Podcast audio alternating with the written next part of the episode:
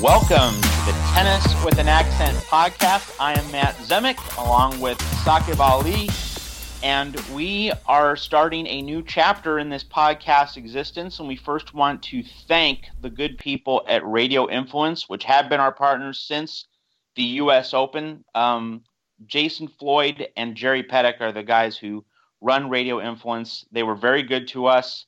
They certainly uh, increased the visibility of our podcast. Uh, but we, we wanted to seek new possibilities for what we can achieve with this podcast after being given a start. And uh, the new company that we are working with uh, for the production of our podcasts is Red Circle. And so we want you to follow Red Circle on Twitter at Get Red Circle. Uh, and we will certainly have more to tell you about Red Circle in the weeks to come. But this is our first podcast with Red Circle. We're very pleased uh, to be able to announce this new partnership. And let's get right to business. So, Madrid has just ended as we are recording this podcast. You are listening to it during the middle of the week, but we're, we, Madrid is over, so we have everything from Madrid to discuss. And so, for that, I'm going to throw it to you, Saqib, so you can get our conversation started. Uh, thank you, Matt. And uh, we also have our tennis with an accent friend and contributor, Mert Ertunga, who we call Coach Mert because he's actually coach on the tour and has a his own tennis background. But uh, today we are discussing uh, what the results of Madrid means in the grand scheme of things with French Open almost two weeks away now. Welcome to the show, Mert. Hi, Saqib. Hello, Matt. How are you guys doing? You couldn't be better. Uh, so so yeah, Sunday evening and Madrid final was played between Novak Djokovic and Stefano Tsitsipas. Ended a couple of hours ago. I'm sure we all have a lot of thoughts, but uh, Mert, you and I did a podcast which was setting the prelude to the clay court season, and you had your top five rankings for the men as far as like the power players go for the clay season. Have those changed since uh, we spoke and after Madrid, and what does that mean in the grand scheme of things? Well, the, the, the, for me, what changed is actually um, the top uh, the top two. It's it's kind of a strange answer, but uh, if you remember last month when we talked, I still considered uh, Rafa to be uh, just just a bit slightly above Djokovic. I, I'm talking 51 to 49 or 52 to 48 percent. But I think now I would uh, reverse those. In other words, just give the slight edge to Novak Djokovic after his uh, his performance um, today, especially in the finals against Tsitsipas, and but more importantly, because I, uh, I what I've seen from Nadal is uh, a solid level below what he usually puts out on clay courts. And then you know Rafa himself has uh, has said something about that. He said that what ha- what's been happening for so many years, for over a dozen years, is abnormal and uh, and what is happening this year, where I don't have any clay court titles, should have happened more often. And he's he's right on point. Uh, but it's just that from watching his matches this week and in, in the previous tournaments, and from watching Novak in this tournament getting better and better, and finally playing his best match, I feel today, I'm reversing those two. So I'm putting Novak at one, Rafa at two, and I know Saqib, you don't agree with this, but I'm keeping Roger Federer at three Dominic Thiem at four. And at number five, it's very interesting. It's it's a hard pick. You could you you, you could have um, Wawrinka. You could have now. You could consider Tsitsipas. You could consider a number of players there. I'm personally going to go with um, with Kei Nishikori at number five. A bit of an outsider. Uh, interesting. So I've already given uh, you know my thoughts on this, and I'll ch- you know chip in more. But Matt, uh, you know you're NBA guys. Who are your Power Five, and uh, have they changed if you had one going into the season in Monte Carlo, and how they stack up on the men's side with two weeks away uh, for French Open and Rome starts. Rome's already started, but main players will be playing tomorrow. Who are your top five? Uh, so Madrid didn't really change the ultimate order. Uh, I'm going to still trust Rafa, but but the, what what Madrid did change is the extent to which I'm prepared to trust Rafa uh, you know, I, I, felt very confident about Rafa heading into Madrid, but now as we leave Madrid, I think that Rafa and Djokovic are really on on the same plane, uh, fundamentally 50-50. Uh, and then Thiem is very much my my third choice, and I put him well ahead of any other non-Rafal player, and then I'd probably have Stan Wawrinka at four, simply because he you know he loves the five set format. He can play his way into the tournament. Obviously, it depends on the draw. That's one of my big reminders for when, whenever we assess hierarchies of favorites and contenders. Um, but if he gets a tolerable draw, um, you know he he is still up there. And then at five, you know, I don't even know. I don't even think we should assign like a fifth favorite. I think that's waiting to be determined, partly by the draw, partly by what we see in Rome. I mean, if, if Alexander Zverev plays well in Rome, I think he probably gets that spot. But uh, obviously, no one should expect him to play well in Rome, given the form that we've seen from him. So I'm just going to leave that fifth spot open. But I think that Thiem is definitely a strong third and uh, it, and uh, Djokovic certainly reduced the gap with Nadal at Madrid, uh, comparing the start of the tournament to where we stand now after the tournament. Okay, I think uh, if I may add uh, two cents of my own, and uh, when mm, um, Mert we spoke about, I had I think Djokovic and Nadal as co-favorites, if I'm not mistaken, and I think Djokovic is the only one guy besides Soderling, who can beat Nadal in best of five. He's done it in 2015. That was also the year when Nadal came into Rome without a title, left Rome without a title, and did not win, I believe, any title that year. So I'm gonna just give Djokovic that edge if they uh, the two were to face off in the finals, and uh, the, that seems like you know the the way to go. So let me throw this back to you, Matt. When you put Wawrinka in there, his resume on best of five is far superior than the shorter format. But when I assess these players, and you're right, we don't have the draw, we don't know how these guys will stacked up.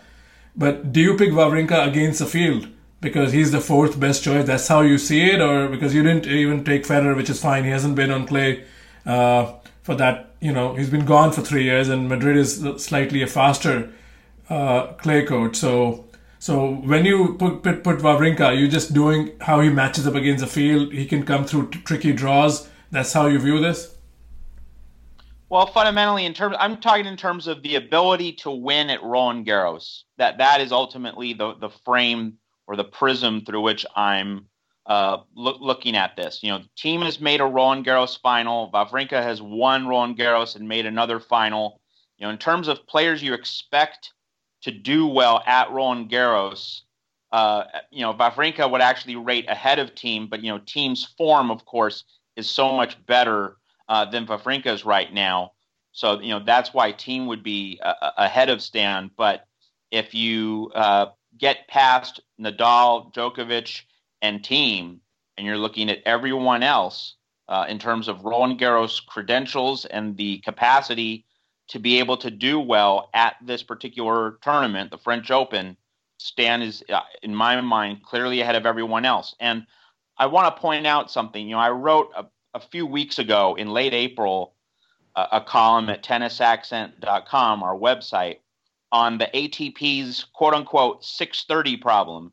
And that, that notion being that if you look at players ranked 6 through 30 on the ATP tour, um, no one's really catching fire. You know, that, that is a, a very stagnant group of players. Um, on Twitter, over the weekend, um, Brianna Faust, one of our contributors, she asked, How the heck is Delpo still in the top 10? And it exactly goes to that point about how the ATP after the top five is very stagnant. Um, you know, the, the, the, Russians have occasionally made some moves, you know, with Medvedev uh, beating Djokovic in Monte Carlo.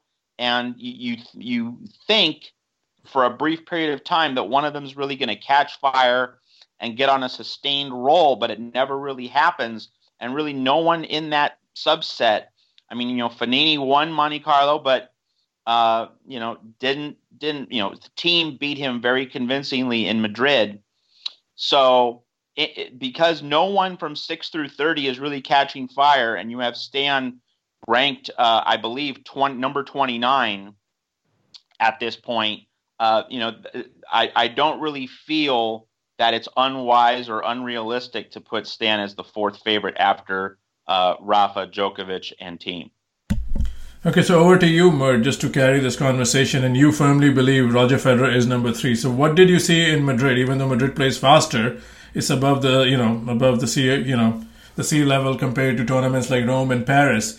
So, uh, are, are, are you think, uh, in, in in your opinion, are you uh, happy with what you see with Federer, or was it expected, or does this mean anything going forward? Which I know in your mind it does, but just want to hear from you uh, on Federer's performance. No, I think uh, I personally expected Roger to to come into this tournament, even though it's his first tournament in three years, to to still do well and and be a and be a menace to to the top so considered uh, clay court players, and he was. He uh, he, he he defeated Monfils. He was down match points, but de- defeated Monfils, and then and then gave Dominic Thiem a very good match. A match in for more than fifty percent of the time he was. Uh, he was the better player, and uh, he dominated the Thiem, in fact, for about a set and a half.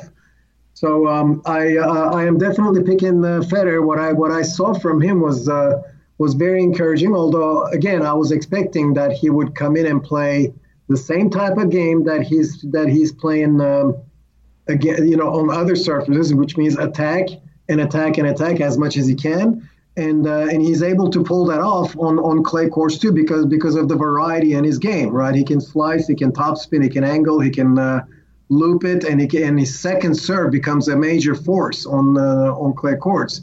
So yes, he can. Uh, he did he did well. I, I I I firmly believe that. Uh, that he did about as well as he could do here in Madrid, and and uh, I'll, I'll be very curious to see how far he gets in Rome because, uh, like the two of you said or uh, earlier, uh, and many people have said this before too, you know, Rome is a better um, indicator of of how players may perform at the French Open because of the because of the similarity of surfaces and conditions. Uh, and uh, we will see. I'm, I'm certainly glad that uh, Roger is playing Rome. Um, I know some people think, well, maybe that's too much. I don't think so. He's, he's, he's committed to playing on clay courts. I thought he should have done this back in 2017, but he chose not to. He knows better than anyone else scheduling issues. But I'm on, on a personal level, I'm glad he's uh, he's playing uh, Rome, and we will see how he does. I, I think he's going to do well there too, and he's going to be prime and ready to go at the French Open. Yes, I I, I do think he what he showed what I feel. Uh, what I consider what I consider the kind of performance that still makes me comfortable with me picking him uh, as the third favorite behind Djokovic and Nadal.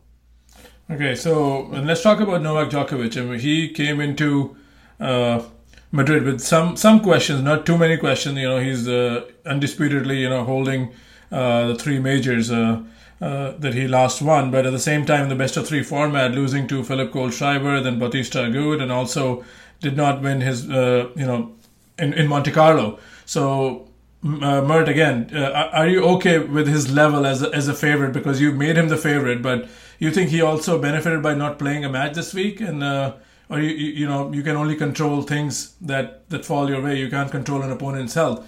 But Djokovic, you know, in the end, was pretty convincing. Yes, that's that's the part that uh, convinced me, Saqib. I, I agree that uh, that Djokovic's level was not where it needed to be prior to, let's say, Friday and uh, or Thursday this week. Uh, what, what, he has shown so far, you know, I believe Matt just mentioned the 630 group, and uh, you could almost say that. Uh, you know the, the, the, the big the big three. Well, at least Djokovic and Nadal didn't really catch fire either. In terms of the quality of their play, in terms of the level of their play. And uh, but Djokovic finally broke through. I felt in the semifinals and the finals, even in the semis against Dominic Thiem. Uh, if if you consider, for example, the first tiebreaker, or in the totality of the match, he had some very good moments, but he didn't play from start to finish the kind of match that we're used to seeing from Novak when he's uh, when he's clearly the number one player in the world. But I felt today he did. He he started from the first point, honed in to the to, to his targets and uh, and hit uh, hit the shots that he wanted to. Kept it deep, returned well, did uh, did everything that he usually does well. His trademark shots were on fire. And uh, after the last two matches, now I feel like he, he is at least he is at the level that he needs to be. Hmm.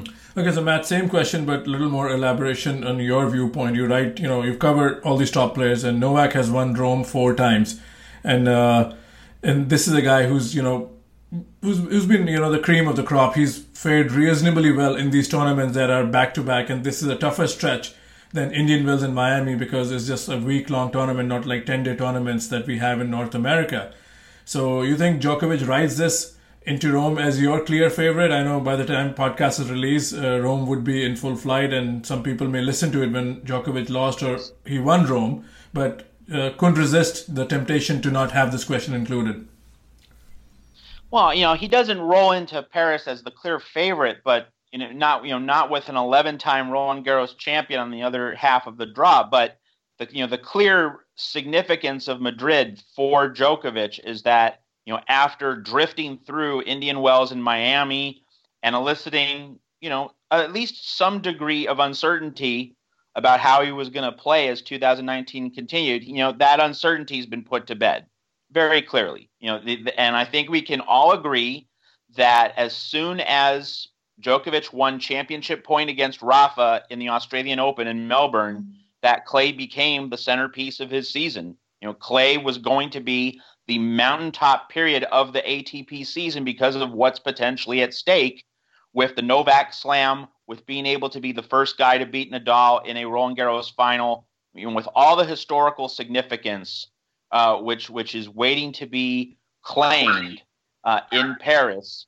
So clay was always going to be once the Australian Open ended. Uh, the centerpiece of Djokovic's season, and I think that you know the level of attentiveness he brought to Indian Wells and Miami and compared to the level of attentiveness we saw in Madrid this past week. I think it's a very natural, organic uh, plot development, and you know it's it's it's worth noting that you know the NBA playoffs are going on, and I know that I do talk about basketball in, in a lot of my tennis articles, but it really is a salient point, and I, I you know I keep bringing this up because I do think it's relevant that as an athlete, when you keep going through the battles again and again and again, time after time, and and, and the miles add up on your legs, um, and you keep playing more and more tennis, and the years accumulate, you know, you are going to get to a point as you get older where you're going to pick your spots a little more. And that doesn't mean you don't care about every single tournament. It doesn't mean you're not hungry. It just means that the mind's going to be a little fresher, a little more focused at certain points rather than others. You know, we can see this with the, the, the, Warriors that, you know, they they tuned out dozens of regular season games, not because they're lazy, just because they've been playing a lot of basketball over the past half decade. You know, their minds are just can't be on all the time. But now we're seeing them, you know, dial in now that the moment is really significant. And I think that the way Djokovic is playing Clay's season compared to uh, Indian Wells and Miami and even Monte Carlo, you know, which is still two months away from Roland Garros, you know, I think we can see that same organic progression. So, you know, maybe it was reasonable to ask a few questions after Indian Wells, Miami, and Monte Carlo, but those questions are gone. And, you know, Djokovic is still Djokovic, and he and Rafa are still, you know, the two players to beat, uh, just as we all thought it was going to be. So just to add to that, I think Matt, that's kind of a very excellent observation. Sometimes we do take, uh, you know, these uh, magnificent athletes for granted, and we always say, okay, he or she won so many matches, and this year maybe by a small percentage that level has dropped. But uh, uh, the way I look at it, and I was very intrigued by some of the narratives for Djokovic, was maybe he's just more dialed in when he sees a Dominic Thiem because he's achieved so much. And uh, again, all the three losses, including the one to Medvedev, kind of you know made him want this title more. Not that he didn't try his best there. I think he was just ready for the challenge. That's how i see it. When you know he was playing dominic Thiem yesterday i missed most of the final today. So i cannot comment on you know novak's quality but looks like you know he was pretty good today as well. Is is that being directed to me no that yeah. No that was for you matt. Sorry i thought i said that yeah. Oh well just you know it, i think that you know, he had the uh, the the walkover against Cilic, and so early against Thiem, and you know, we, we all remember this as historians of tennis that when Federer snapped Djokovic's long match winning streak in the 2011 Roland Garros semifinals, Djokovic came off a walkover in in the quarterfinals. Fognini gave him a walkover, and so that interruption of rhythm uh, seemed to hurt Djokovic, at least in, at least in my mind. Now we can disagree on that point, but we all remember that that Djokovic got the walkover in, in the quarters. So at the start of the Thiem match, you know, I certainly mm-hmm. felt that the the uh, source of concern for Djokovic was that he wouldn't be quite as sharp and locked in, whereas Thiem had that three set battle against Federer. And, and so Thiem had reason to be very confident and to come out guns blazing and so the main challenge for Djokovic was to rise to Thiem's level early in that match. And once he did, you know, with that break to get to three three, uh, it seems it seems as though once that happened, you know, the, the the the Djokovic we know, the Djokovic we're familiar with, was back on course. Now he did play some ragged sequences in the second set, uh, but but after playing those ragged sequences, he was able to immediately go back to l- the low mistake, efficient tennis uh, that you know he's always capable of playing when at his best or close to his best. So you know there, there were a few bumpy periods, but they didn't linger. You know, and and that's that's the hallmark of an elite athlete that bad periods are minimized. It's not just that you maximize good periods, is that you minimize the bad ones. And that's certainly what Djokovic did against Thiem. And he was able to carry that right into the final against Tsitsipas.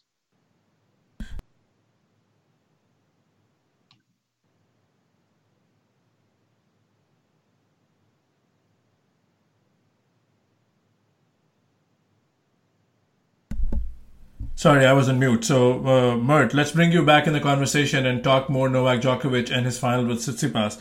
So, he did not face a break point today. How impressive is that a stat in a final? Considering you know he was playing uh, the young Greek who's been all guns blazing of late. Yes, it's the, that's quite impressive. But what uh, but what was more impressive to me, Saqib, is that uh, you know there, each player has a certain um, signature shot or certain patterns that they really like, and they. Uh, they, uh, they they they build up the points so they can play those patterns, or they choose to go to their strong shots when they really feel good. And usually, those are the shots that if they hit well, propels them to, to a higher level of confidence. Uh, you know, you could you could, for example, mention Ra- Nadal's running forehand down the line passing shot that if that I'm sure you can find highlights of on YouTube where he's that he's hit over the years, and that's a shot that Rafa really likes. And when he's feeling when he's feeling confident, he makes those. You could say. Um, you could, for example, talk the same way about a certain pattern. For example, uh, Roger slicing with a backhand short, pulling the opponent forward, having them slice back, and then running around his forehand and hitting the winner. That's a pattern that uh, Federer likes. And these these uh, these players use those patterns or hit those shots when they're feeling good. And uh, and I can say the same thing for Novak's backhand down the line. And when I say backhand down the line, I don't mean just uh, you know getting your feet set and and uh, driving or accelerating a backhand down the line for the winner when Djokovic feels good, he can hit that backhand down the line when he's falling back on his body. If he's wide, o- if he's got wide open stance as he's sliding, uh, which is a very tough thing to do as a two-hander when you're sliding to hit that backhand down the line, or even on the run. And today he started um, three out of the first seven games, if I remember correctly, with backhand down the line winners. I mean, he's one of them was the three-two game. I believe uh, one of them was a bit later in the set at 5 2, but he started those games with a backhand down the line winner. And all three of them were different. When one of them, he got to step in and, and go for it. And another one, it was off a very deep shot of Tsitsipas. And, and he was in a defensive position. Most most people at that moment would just want to get that ball back in he nails a down the line winner on that one. And then later on, he hit another one that was uh, from a little bit behind the baseline, not a really offensive position, but he wasn't on his back foot either. In other words, the, the players, when they feel good, when they feel on top of their game, when they feel confident, they choose to go for those shots of, of, uh, about which they feel, uh, which makes them feel good. You know, when when they hit those shots, and you can only pull those when you're extremely confident you know, uh, Federer sometimes puts on a clinic on second serves. That's because he actually feels confident about his serve. It's it's kind of ironic to say because you would think that if he's feeling good about his serve, he'd get a lot of first serves in. Well, maybe he does, but if he doesn't, his second serve still gets the job done. And uh, and, and Djokovic today on his overall baseline game was in that zone. He was keeping he was keeping the balls extremely deep. Uh, Tsitsipas was not hitting uh, regular rally shots. He was hitting a pretty heavy ball, and, and Novak was just getting them back deep and nailing that backhand down the line, and his returns were on. Uh, he's uh, he, he, looked very good. You know, we talked about the earlier parts of the tournament that may have something to do with it. He, it's true that he um, he only got to play uh, three matches to the in, in, on the way to the finals, and he played against a player who's who's put in a lot more hours on the court. But that doesn't take away anything from the, the level that Novak showed today. I think some great points uh, you make, Mert, and uh, I would say because I watched the Djokovic Thiem match, and I think that's probably uh, the stepping stone for the performance Novak put out today. I didn't see the final, but I think he was pretty good yesterday, and he treated that match in his mind Thiem as a favorite. He said afterwards, and you could see the poise, and you know, and you know, Novak was really playing some great tennis yesterday. So on that note, let's switch gears to Stefano Tsitsipas, and uh, you both are, you know, you boy, you both are tough sell. I thought after his uh, final ascendance to the uh, to Madrid final, you both would have him in somewhere in the top five or six. But you guys are tough audience to please. But let's talk about this uh, young Greek. He's been making quite inroads. He's top you know top eight now, and I think. Uh, he's having a, quite a stellar year. So, Mert, first with you, and then Matt, you can answer the same question. What was so impressive on how he dealt with Nadal, even though Nadal wasn't close to his best, but it was still a very masterful win for the young Greek? Yes, he. Uh, well, he. The thing about uh, Tsitsipas is that he's got an all-around game. He can um, he can accelerate the ball. He can hit high top spin. He can um, flatten out, and he's got a he's got he, he's got a very good serve. But although he could improve even more, but uh, but he but his first serve is good enough to bounce up on the returners and earn that next ball, which is which which is what he likes to do. He likes the one-two punch. Another thing that uh, that uh, favors Tsitsipas on clay courts is he's the, he's the kind of guy who likes to hit shots from about his chest level. In other words, he would he would like his contact point to be where the ball has jumped high enough to get to about his chest, shoulder level, and he can hit very good smacks from high up. He's a tall he's a tall dude anyway, so it helps him in, in that sense. It, his less favorite level is probably below the knee, or around the knee. For example, he's got a higher sweet spot on the ground strokes than, say, Rafael Nadal does. Nadal likes it a little bit lower. And, um, and therefore, clay courts, clay courts actually help him set up his forehand uh, better by, by, by just by, the, by virtue of having the ball bounce higher. And in return, he puts a lot of uh, uh, rotation on the ball himself. So his ball bounces back with just as much force, if even with more force than when it comes. So I'm not surprised that he's he's uh, he's uh, he's playing a successful game on clay. Of course, it's surprising that he beats he beats Rafa, but he did attack Rafa uh, at the right moments. He did not pass up on any short balls. He had a game plan going into the match with Rafa, and that was just to just to attack uh, Rafa's backhand side mainly and anytime he got a short ball, either drop shot or uh, or or uh, simply run around the backhand and nail that forehand and follow it up to the net. And like I said, he's got an all-around game, so he's got good skills at the net.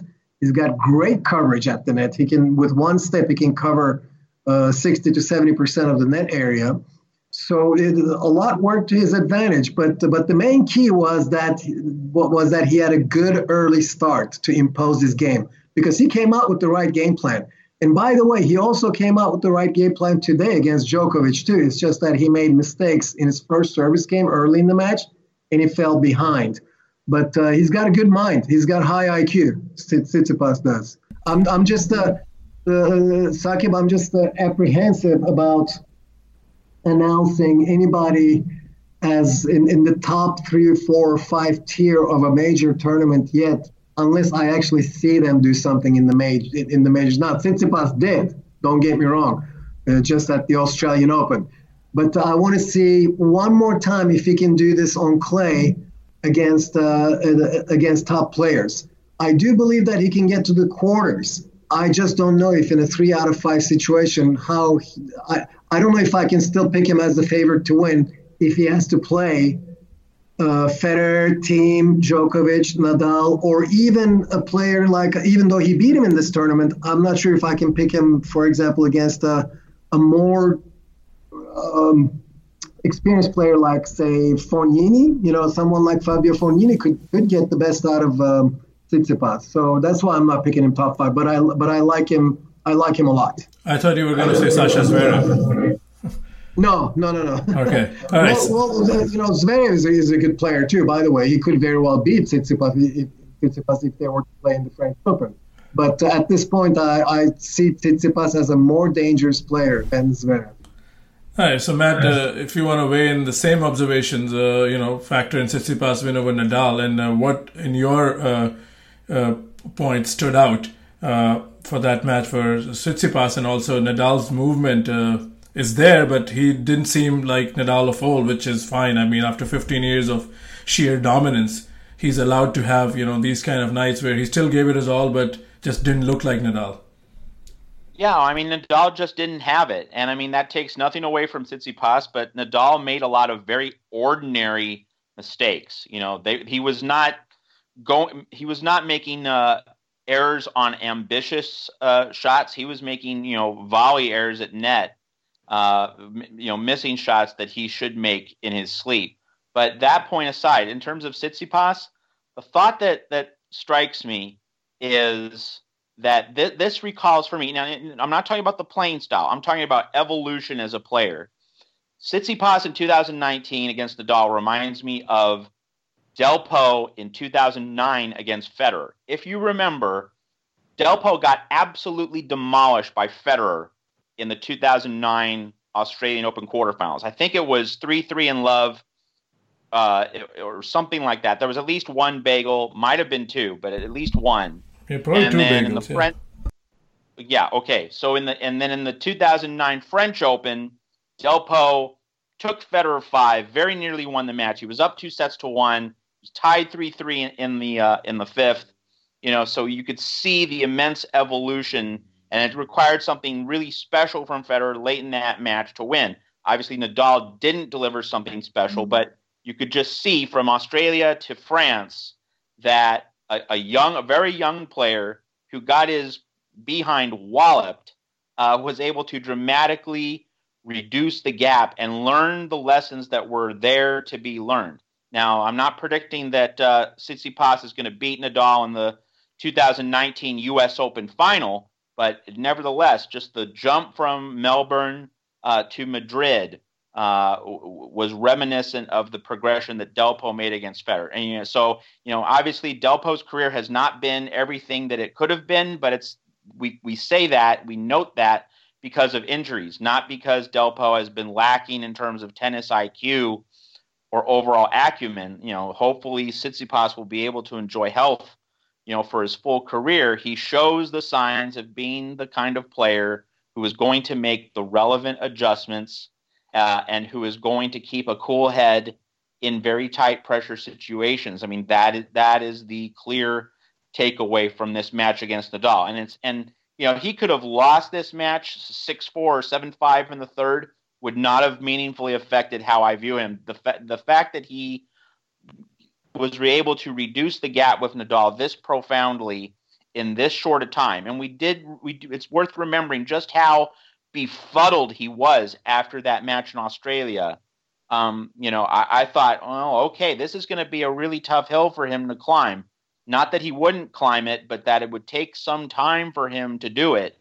Well, obviously, not nearly as much time as I thought. So that just shows a lot of maturity for someone who is still just 20 years old you compare Tsitsipas at 20 to any of the other many next gen players, uh, Tsitsipas is generally ahead of the curve. Right, so one I, thing, uh, Saqib, I'm, I'm sorry, just one thing very quickly I'd like to add to Matt's point there about mental maturity. Let's also keep in mind, and I'm just going to add this in as a side note in less than 30 seconds. Let's also keep in mind that some of the biggest wins that Tsitsipas had in his young age so far, a couple of them actually, the one against Roger in the, at the Australian Open and the, the one against Rafa here were both uh, both matches were won against a partisan crowd. In other words, he, he, he had to, as a 20 year old, he had to go against one of the elites of the player with the whole stadium rooting for the elite player.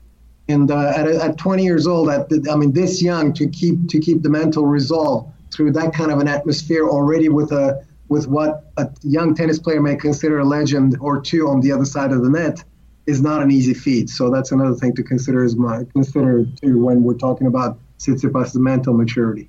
No, I think that's a great point, Matt. Mert. And uh, I'll throw in my analogy, I mean, historical reference. I think Becker beat McEnroe in Hartford, right, years ago against a Davis Cup crowd. But yeah, those are special wins when the crowd's rooting for a legend and you're an upstart.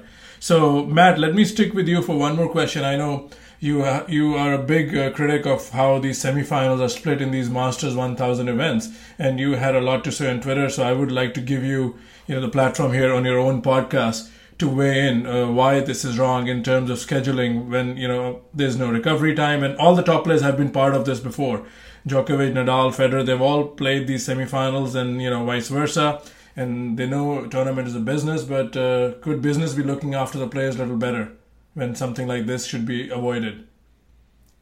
Well, the most precise point to make about Madrid, you know, there are split session semifinals at various stops on tour, but with Madrid, you know, Madrid has a late evening Sunday final, and so the second semifinal in Madrid ends around midnight. I mean, it has ended very late at night for a while. So I don't think there's another Masters semifinal which normally ends so late at night on Saturday as Madrid. I don't think there's any later Masters uh, semifinal on the whole tour. And so even let's say even if you allow for the existence of split session semifinals, which you know I think which I hate as as you all know, but even even if you allow for that, at least if you're going to have split session semifinals, have the first semifinal at noon and the second one at 7. Why have the first semifinal at 4 and the second one after the women's final, you know, around 10:30? That is crazy. And I don't, I don't, you know, I don't see how we can be in the 21st century in 2019 and, you know, have players competing at the highest level, finishing a Masters semifinal around midnight. Uh, you know, bef- before their Sunday final. You know that even even though the fi- the the final is you know a six forty start in the evening, you know, putting players through weird body clock situations, it's such a preventable error. And that that that really is the the the number one thing to emphasize about this. I mean, we we know the other aspects of the split session semifinals and why they're horrible. You know that you put one player in an advantageous position and you disadvantage the other. Uh, you know, and that you invite the natural question: Well, what if the two semifinals were played together? Why can't we have a normal playing field? You know, we know all of that, but Madrid is a particular violator just because it starts the first semifinal at four for no really good reason and it starts the second one very late at night, also for no very good reason. Yeah, uh, I think uh, Matt, that's a very valid point. I think we've spoken in the podcast last year when Nadal was playing all his matches at night, and then the final in Toronto was day. So yeah, it does happen a lot. But you're right, Madrid, uh, the time gap uh, is, is is a little more extreme than others. So let's get back to Tsitsipas for one more uh, question to Mert. And uh, let's also acknowledge the fact he won the title in Estoril last week. So he had quite a run from the Estoril clay to the fast clay on Madrid. So this guy can definitely play on the surface. Yes, and uh, he played doubles too, by the way, during all that time. Yes, it did. And um, so he, uh, he, he put a lot of um, he put a lot of um, time into it. One uh, and one thing that I that I would like to say, he's he's in pretty good shape. He's because he's played a lot of matches. Yes, today he looked tired, but uh, but but uh, let me let me point out something about today. When you uh, when you put that many hours in, and you finished just like Matt was saying just a second ago, and you know he, he finished the match before um, around midnight, and I read that he went to bed at 4 a.m. I thought he, I, I predicted he would not get to bed before 2:30 or 3 a.m., but I did not think 4 a.m. either. But anyway, so he got to bed at 4 a.m. Okay, it's a it's a late evening uh, final, so that he still gets up and plays, and and and quite frankly, he should be able to still come out and play a good match, right? And I think he would have been fine, to be honest, if he didn't go down early in the match. What what uh, what killed um, Tsitsipas's chances is that he went down an early break from the beginning of the match, so he had to constantly catch up to Djokovic, who was on fire to begin with. And uh, if you were if you were able to um, had he been able to stay on serve in the first set and uh, and get to four all or perhaps five all with that adrenaline rush, I think he could have uh, finished the match without feeling too much fatigue. Now, five minutes after he shakes hands, he would have crashed probably, but at least during the match, he would not have felt fatigue. But due to the fact that he went down love three and had to play catch up most of the match, I do feel that uh, that he felt the fatigue of all those hours put into his legs. All right, so Mert, one one more question here. Again, uh, there's a big field at, at, a Grand Slam, and a lot of players who are making their move. And last week, me and Matt did not produce a podcast, so I want to ask you with this opportunity on Matteo Berrettini. This is another guy who's making quite, you know, quite a presence, uh, and he's he's already been in two clay finals, and now he's playing Sasha Zverev, I believe, sometime tomorrow or day after in Rome. What's your assessment of his, uh, uh, you know, powers in clay and uh, you know, what's what's the future looking for this lad? Well, I, I like Berrettini. Uh, I, I, like Berrettini as a player, and I find them fairly quick on the court. In fact, I think he could be quicker, to be honest with you. But he's able to uh, to um, to produce a pretty good. He's got a good counterpunch game, Saqib. He's he's able to come up with uh, with shots from difficult positions, and he's a uh, deceptive because he doesn't come across really flashy and yet he's able to uh, he's able to he doesn't give any free points away either. So I like Berrettini as a player. I don't think that uh, I'm not sure. Uh, I'm not sure how he will do in Rome immediately. It's it's a home crowd, of course, and he's playing Zverev. I, I I'll be honest, I don't see him beating Zverev yet at this point. No, I don't. And I do, and I'm not sure if you're asking what his clay court pers- you know prospects are for this for this year. Um, but uh, I think he needs a year and he needs a year more to make any um, any noticeable noise, so to speak, in in the in the in this in the larger stage. Hi, and uh, Matt, uh, I know you pretty you've written quite a lot about uh, his compatriot uh, Fabio Fognini, who won his first Masters 1000 title, and you've also been a very balanced uh, you know voice on Fognini, you don't really get easily swept by his talent, even though you acknowledge on many accounts that he is loaded with talent. But your style of writing, uh, just give give our listeners who haven't had the chance to read maybe some of your articles on what Fognini's 1,000 win in Monte Carlo meant in this you know landscape of the clay season and for the Italian's career, and what does it do in your opinion as he approaches Roland Garros in two weeks? Well, you know, uh, in in terms of remembering what I wrote, you know, a few weeks ago from Monte Carlo, I, I did recall that, you know, as much as Fognini has underachieved in his career, you know, the fact that he did finally mm-hmm. find a way to break through is a, immense credit to him. And you know, a lot of players can go through a career, get into the latter stages of a career, and they never learn the lesson. They never make a turnaround. They never make do make even one breakthrough. And so even though winning one Masters, you know, on an island, uh, you know, in isolation doesn't totally rewrite your legacy, it does elevate you past a lot of your contemporaries, a lot of your peers.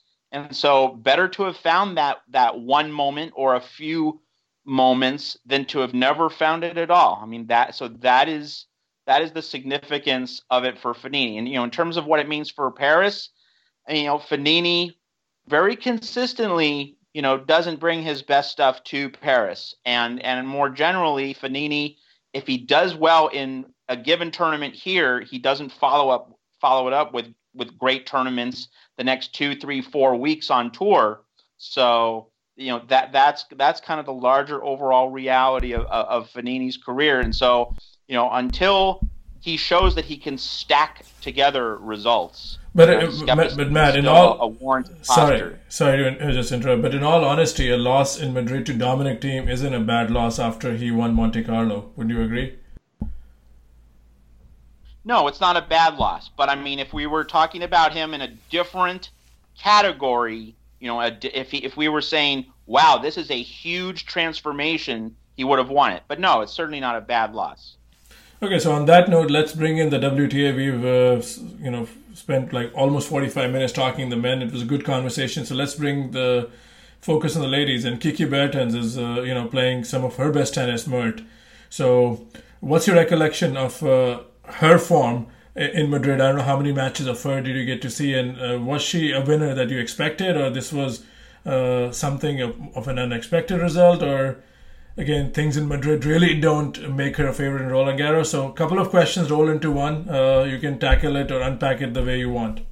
Sure. So, in, when the tournament began, I would not have picked Bertens as my favorite to win, but I would have picked her as my, say, top five, perhaps. But uh, I would not have picked her the favorite to win. But once uh, the the one match that convinced me was uh, was her win over Kvitova, Petra Kvitova, 6-2, 6-3. That was a that was very clean striking by Bertens against a power player. Okay, it's true that Kvitova's um, uh, favorite surface may not be clay, but nevertheless she hits a very heavy ball. And the way Bertens was able to absorb the power and still, you know, it's one thing to absorb power and get balls back, but it's another thing to to still be able to direct the amount or, or control the amount of spin that you generate off of a hard ball. You know, when when you, when you're just rallying with a player, for example, when Bertens was playing Halep in the finals, Simona Halep, who's a very consistent consistent player, does not hit a really really heavy ball where you are rushed in your preparation. You just get your racket on the ball and get it back you're able to still position your feet, or, or she was able to maybe generate the heavy topspin on her forehand that she likes to hit, or even drop shot some. But against against Kvitova, who it's a much uh, harder ball at times, she was still able to do that. In other words, she's cool, she's she's cool headed enough to where she and she's she anticipates enough where she gets her feet set and still you know able to make a full swing or a topspin swing or generate a high loopy uh, spin back or maybe a slice back, even off of a hard hitter like Kvitova. And that requires some skill. And she did that cleanly throughout the match against Kvitova.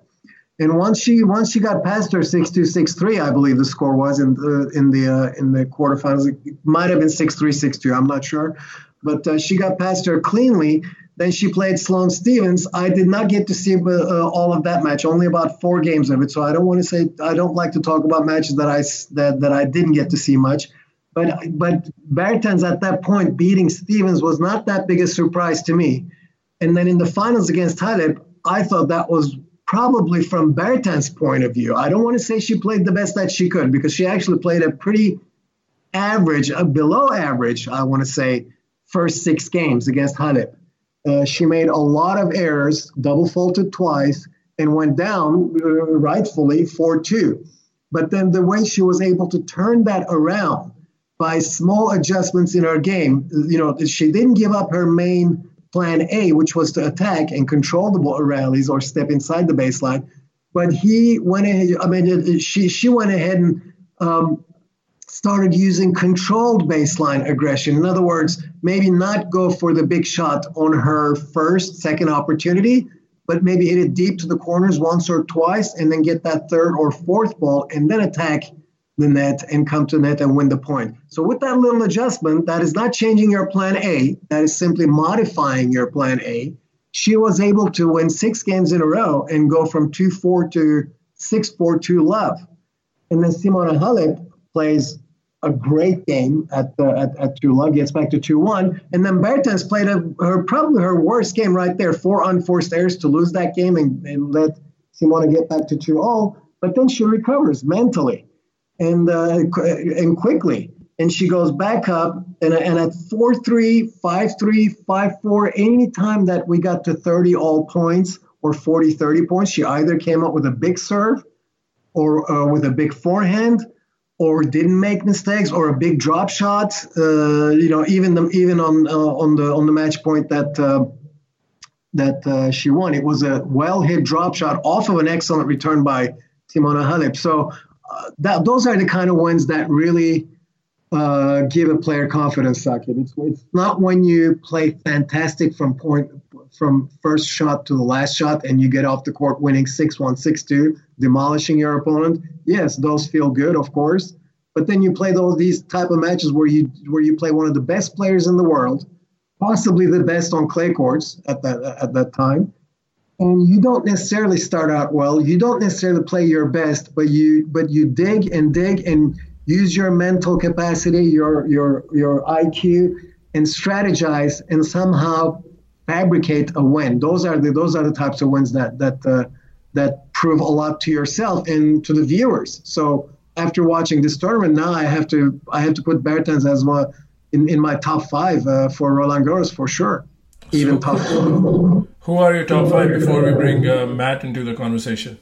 Sure. I mean, for, for the for the WTA, I'm still I still got Simona Halep uh, at the top of the line, even though she even though she lost to Bertens here and there's Naomi Osaka. Uh, I've got uh, Kiki Bertens. I would like to know what Kerber's uh, injury situation is, because because uh, I have her there too. And uh, Sloane Stevens rounds up my my top five. But there's uh, there's there are plenty of players here that that are you know not in my top five that could easily surprise me. This is not by any means. Um, how should I put it? The definitive list. List. Nothing like in men I mean, on the women's side, I have uh, a lot of trouble finding, like, separating three or four names from the rest of the um, from the rest of the uh, group. So, you know, I'm going to go with those five names, but uh, there's some that, there could be some that enter easily into the equation. I mean, for example, you know, the world number two Kvitova uh, I the only reason why I didn't put her in there because I, I will put her I'll put her right there if we're playing on hard courts or, or grass courts. So I just didn't do it because it was on clay. You know, there's Ashley Barty. You know, Matt I'm sure has something to add, but uh, those those would be my top players. I would still go with with Halep, Naomi Osaka, uh, Kiki Bertens, Sloane Stevens, and Angelique Kerber would be my um, my players to watch for the time.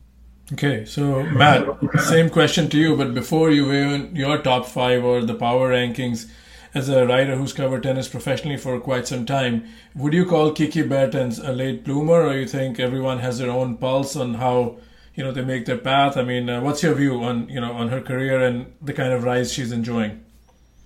Well, you know, she isn't. She's not quite at the Stan Wawrinka stage. Uh, you know, she, you know, when she began to blossom last year, making the Wimbledon quarterfinals and then winning Cincinnati also against Halep in the final.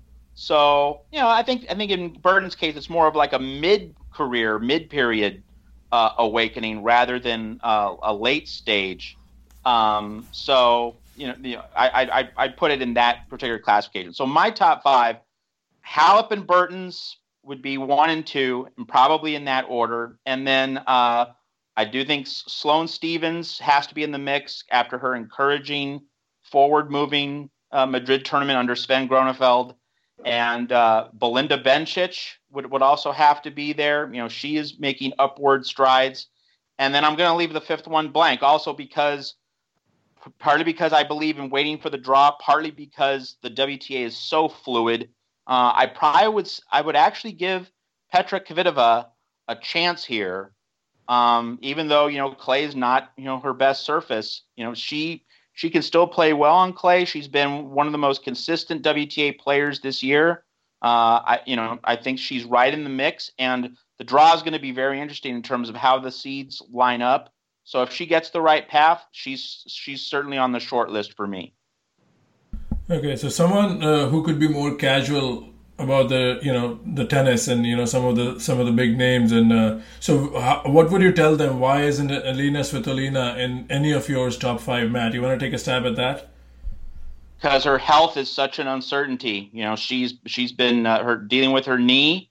That's why she didn't do well in Madrid. So it's really a health reason there. And also with Kerber you know she she hasn't been feeling great either Okay, so uh, Mert, uh, now you have Matt's list as well, and uh, I want to throw a question to you based on his list, but also why is Osaka there in your top five? Because what I've heard again, uh, Osaka is going to have some challenges on clay. She's not such an automatic when it comes to clay like she's on the hard courts, but you you seem to have liked what you've seen in Madrid, I guess. And uh, and based on Matt's list, the second question is where would Belinda Bencic fall in your favorites or contenders, and however you want to break it down? Um, I like Osaka's game on any surface, Saki. Although I, I, I do accept that uh, that uh, it may not be her best favorite her best favorite surface because she's she's a great mover. She's a good defender, and uh, her shots are penetrating enough to where she on clay course she can still um, she can still do some damage. And and one thing that uh, Osaka does too does well too, especially on her backhand side, is can is hit the ball on the rise well. You know, take take another. Um, uh, heavy hitter like uh, Kvitova, for example. Kvitova can hit the ball on the rise well too, but uh, but on clay course sometimes the ball jumps up on her, whereas Osaka is able to make those adjustments, especially on the on the backhand side better. So I'm I'm gonna uh, and she's got good footwork, and I also find Osaka to be mentally persevering. Uh, she's she's able to stay. Um, you know, sometimes she plays a very important point in a match, say a four-three 40, you know, 30, 40 break point. And I see her prepare for the for that point with the same uh, cool-headed approach, disposition, as I see her play, say, a one love in the second set, 30 all point. So I, I do think that Naomi Osaka absorbs uh, intensity better, and uh, and maybe her her kind of laid back uh, approach reflects better in in the, in tougher situations, and she's able to she's able to make the right decisions. So I do think Osaka has has a champion's attitude and approach when it comes to playing uh, on big stage. Uh, and your second question was about Belinda Bencic. Yes, but you know, I like I said, I, I met, when I mentioned those five names, I said I could add another three or four names easily to this list, and Bencic at this point would be one of them. Uh, I've, I've been a Bencic fan for, for a long time, you know, and I'm so glad that she's back.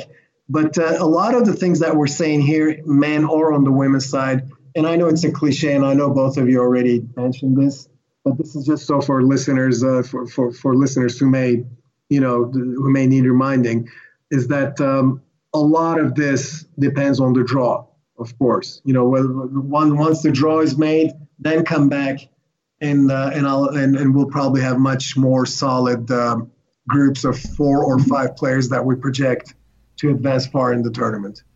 No, very very well said. And then there's another thing that uh, we can talk about is the condition. And uh, Matt, you you probably uh, can weigh in here as well. Uh, this is a question for you now. So French Open is a tournament that has you know several you know kinds of weather. Sometimes it can be dry and uh, hot, and the ball does travel like the spin uh, like Rafa's ball or Dominic Thiem's ball will have more acceleration and more bounce, or they could be uh, rainy, damp conditions where like a Soderling or a Del Potro can hit through a big player. So with that uh, kind of imbalance of weather in mind, where does what kind of weather you think will suit Petra Kvitova to make a deep run in Paris, Matt? Well, you know, it's uh, it, it, and this is why the Roland Garros is tricky for her because you don't want the weather to be overpoweringly hot she doesn't do well there, but I do think that a faster track uh, would certainly help her because it would help her shots to penetrate through the court. You know, so you know Madrid, you where she has done really well, the ball does move through the court uh, very well. But the other thing about Madrid is that it's usually cool and mm-hmm. shady. You know, the La Caja Magica, the magic box, it's usually have a lot more shade on that court. Uh, so so the, can, the the weather's usually not hot enough where it bothers her. So, you know, it's just getting days that are sunny but not too hot. Uh, that would be the best for Kvitova, but you know, obviously that's a that's a narrow needle to thread. And uh, last but not the least, Serena Williams back in action Rome. I think she's up against Rebecca Peterson. By the time the podcast is released, we'll know the fate of that match. But overall, uh, she's kind of an unknown here. But uh, Matt, and this is a question for both of you. Matt, you can go first. What do you expect of Serena at, at this point when she's entering these majors. Of course, you know she's in a league of her own, but uh, uh, has has the aura been impacted in your view? I mean, uh, it's somewhat because you know her uh, she you know the health hasn't been on her side, but she's played major finals. Uh, so, what do you expect of of a clay season for Serena uh, with two weeks remaining for Roland Garros? Well, the the main thing with Serena is that she just simply hasn't been able to stay healthy, and uh, if if she can just get some health, uh, you know, then that that really is the first consideration for her. I mean, she didn't lose the Australian Open because of her tennis. She didn't lose uh, in in Indian Wells because of her tennis. It's been health. Health has just dogged her this year, and health, in, interestingly enough, dogged her at Roland Garros last year. You know, she was going to play Maria Sharapova, but she had to uh, withdraw from the tournament. So, health more than tennis has been the main thing for Serena, and so um, you know, so if she can get a few matches in Rome and uh, you know work out some of the kinks, then you know who knows what's possible for her uh, in, in Paris. And just to clarify, Matt, on my question about the aura, because you rightfully said, uh, you know, health is not on her side, and she's lost matches that she was not in a position to lose, but then health intervened. So you think, uh, just like NBA or you know, or any sport, when a superstar starts losing matches, irrespective of the reason, you think there's more belief in the locker room, and uh, that, that's why I fielded that question. See, I don't think the locker room uh, really thinks, ah, now we can get her because it's really not about what's what capabilities Serena has on her racket. It's really more of you know, just is Serena going to be fit and you know, Serena's been working hard. I mean, the things that have felled her, you know, after that epic Azarenka match in Indian Wells, and when she, after she had match points against Pliskova uh, in Melbourne, you know, it's not as though she was struggling with her tennis before these things happened. She was playing quality tennis, and then you know these these health things ambushed her. So you know, I, I really don't think that the locker room senses more vulnerability in Serena because it's not tennis based vulnerability. It's it's it's these are other factors rising to the surface. And so, you know, if we if we have a late spring and early summer at Roland Garros and Wimbledon in which Serena's healthy, she's she's still at the very top of the field. And but we just need to see if if the health gods or goddesses, as it were, are going to cooperate with Serena this time. Hey, very well said. So, Mert, let's uh, final thoughts on this episode on Serena Williams. We can wrap it up, and uh, uh, you want to add something to what uh, what Matt said, and she's still a force. You know, she's still Serena Williams, uh, depending, you know, like how healthy she is when she laces up for for the next slam. I think the Serena Williams topic brings up uh, a, a larger issue of trying to predict these types of things now. I, I, it's hard to, for example, pinpoint right now where Serena stands. I mean, it's almost a uh, it, it almost pushes us towards a conversation that's bound to be inane in the sense that uh, it doesn't uh, we, we can't really tell what to expect from Serena but I, but I, but I agree with you uh, Saqib in the in the in context of, of the concept of aura that you bring up let's imagine for one second that uh, that Serena ends up having a good run in Rome and say she reaches semifinals or better or and, and has a couple of good wins under her belt and and seems to get through the week without any health related issues uh, because Matt is uh, 100% right on, on, on the health issue. Once she gets to French Open and and and uh, and the draw is about to be made, no player is going to want to be, you know, the players are going to want to stay far from her as possible. And and you know she has a good run in Rome, I may be tempted to put her back in my five top five because that's how good she is.